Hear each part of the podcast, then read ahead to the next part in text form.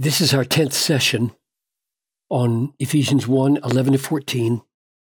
And we'll focus in this session on what it means to be sealed with the Holy Spirit.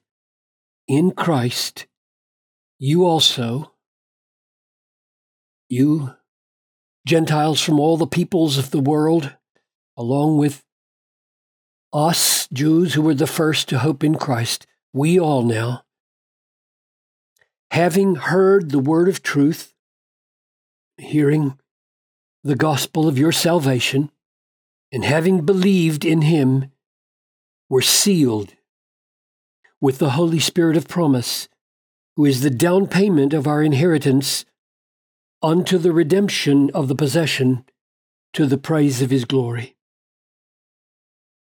Father, this is another precious blessing, as we saw in verse 3.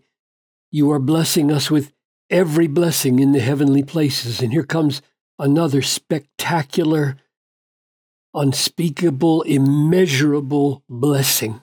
Show us what this is that we may live in the joy and the power and the confidence and the risk taking, love producing effect that it's meant to have, I pray.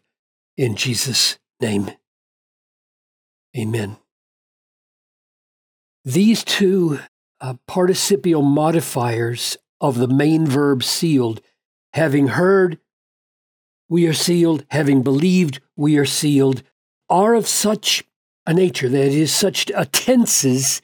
Uh, the verbs are have such tenses that you can't tell how they are temporally or causally related.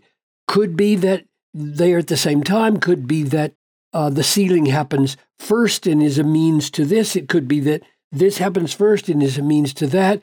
This is this is this relationship here is unspecified here. We might be able to answer that question looking more broadly, but for right now, we're going to leave it open and just ask what is happening with this sealing and who's the sealer? Let's start there. Who is the one who seals? Here it's a passive verb, which means the subject, the person who's doing the sealing, is not mentioned. But look, it's in Christ that we are sealed, and it's with the Spirit we are sealed. And so the most likely person is God the Father. Isn't that amazing that all the Trinity are involved here? God the Father seals, He seals in Christ, He seals with the Holy Spirit. Now, can we see whether that's validated or confirmed by looking at a similar context over in 2 Corinthians 1:21? It is God who establishes us with you in Christ and has anointed us and who has sealed us. So God has sealed us and given us his spirit in our hearts as a down payment. So God is the sealer as we suggested right here. Second question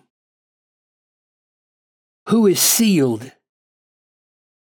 In him, you also, implying that we too, in other words, all Christians, you Gentiles, we Jews, all the predestined, all the chosen, all who have an inheritance, all who are believing, who heard the word of truth, those people, those who have been predestined, those who have believed, those who have heard, you also were sealed with the Holy Spirit. So it's talking about Christians, it's talking about the chosen, the predestined, the redeemed. Verse 7 those who've heard and believed are sealed. Next question What is the seal? Answer with the Holy Spirit of promise. The Holy Spirit of promise is the seal. God in Christ sealed us with the Holy Spirit. It's called the promised Holy Spirit or the Spirit of promise because many times in the Old Testament he was promised. For example, this is the one that's referred to on the day of Pentecost, Joel 2. It shall come to pass afterward that I will pour out my spirit on all flesh. Your sons and your daughters shall prophesy, your old men shall dream dreams, and your young men shall see visions. Even on the male and female servants in those days, I will pour out my spirit. And I just listed several other passages here where you could look up the promise, the promise of the Holy Spirit. So, the Holy Spirit of promise, the promised Holy Spirit is the seal. And now the question is, what does that mean? I mean, it's a picture, right? It's this, what's the picture of? How are we to conceive of this in our minds?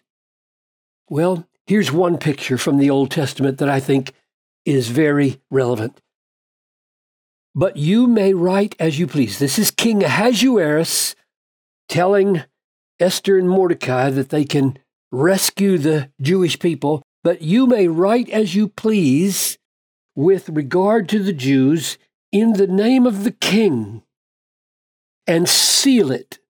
You can seal the letter with the king's ring for an edict written in the name of the king and sealed with the king's ring cannot be revoked. I didn't read it quite right but you get the idea. For an edict written in the name of the king and sealed with the king's ring cannot be revoked. That's the basic idea. Something that has the seal of a king or an authority cannot be revoked. It is, it is certain. So when you seal something, you validate it, you certify it, you secure it, you guarantee it. So the picture we are to have here is of believers receiving a seal from God, having been purchased and paid for absolutely and completely, as it says in verse 7, with forgiveness of sins by Jesus, and we now are marked by the gift of the Holy Spirit. Notice this word down payment here. We were sealed with the Holy Spirit of promise, who is the down payment. Now, that is to tie in to this idea of security or certification or validation. If you ask, how is it that this sealing guarantees the purpose of God to bring to pass everything that He's been working in these verses and bring us to the final redemption and the finishing of the laying claim on and the saving of his possession, which we'll talk about next time, the answer is it happens by down payment. That is, the Holy Spirit becomes part of the final inheritance, the down payment of the inheritance. And the down payment is the Holy Spirit. Let's see that in 2 Corinthians 5 4. While we were still in this tent, we groan, being burdened, not that we would be unclothed. This is our, our body here, not that we would be unclothed, that is, have no body, but we would be further clothed, so that what is mortal may be swallowed up by life. He who has prepared us for this very thing, namely being swallowed up by resurrection life, is God who has given us the Spirit as a down payment.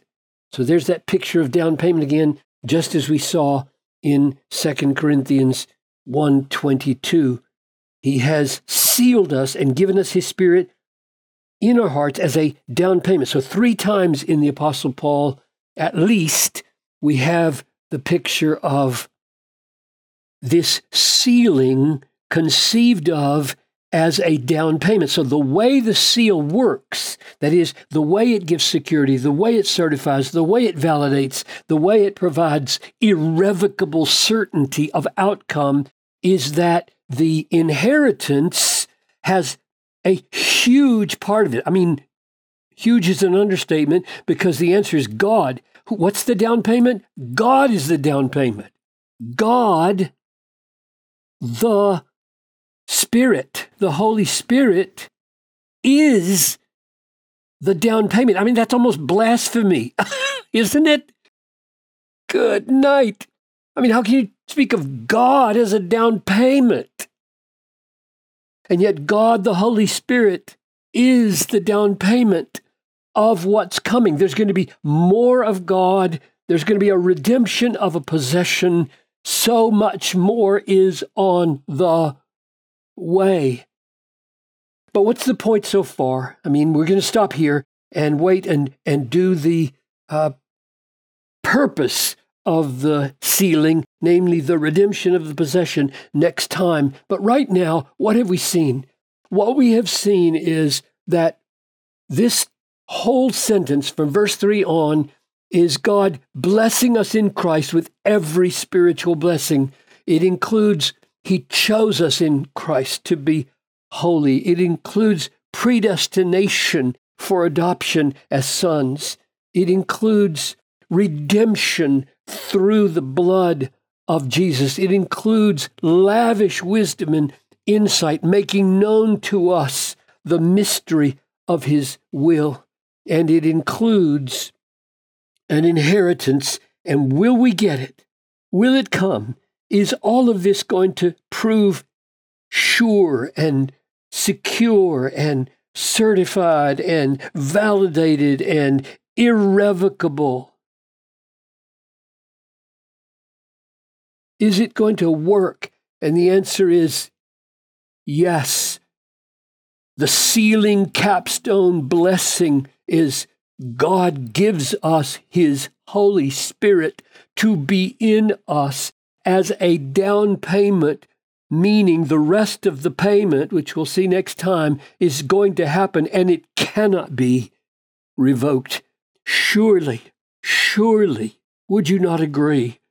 Christians are to walk in tremendous assurance and confidence. Such things are not said to leave us saying, Well, I'm really not sure if I'm saved, and I'm not sure if it's going to really come to me. I'm not sure whether I'll go to heaven when I die or not. That's not the way Christians talk.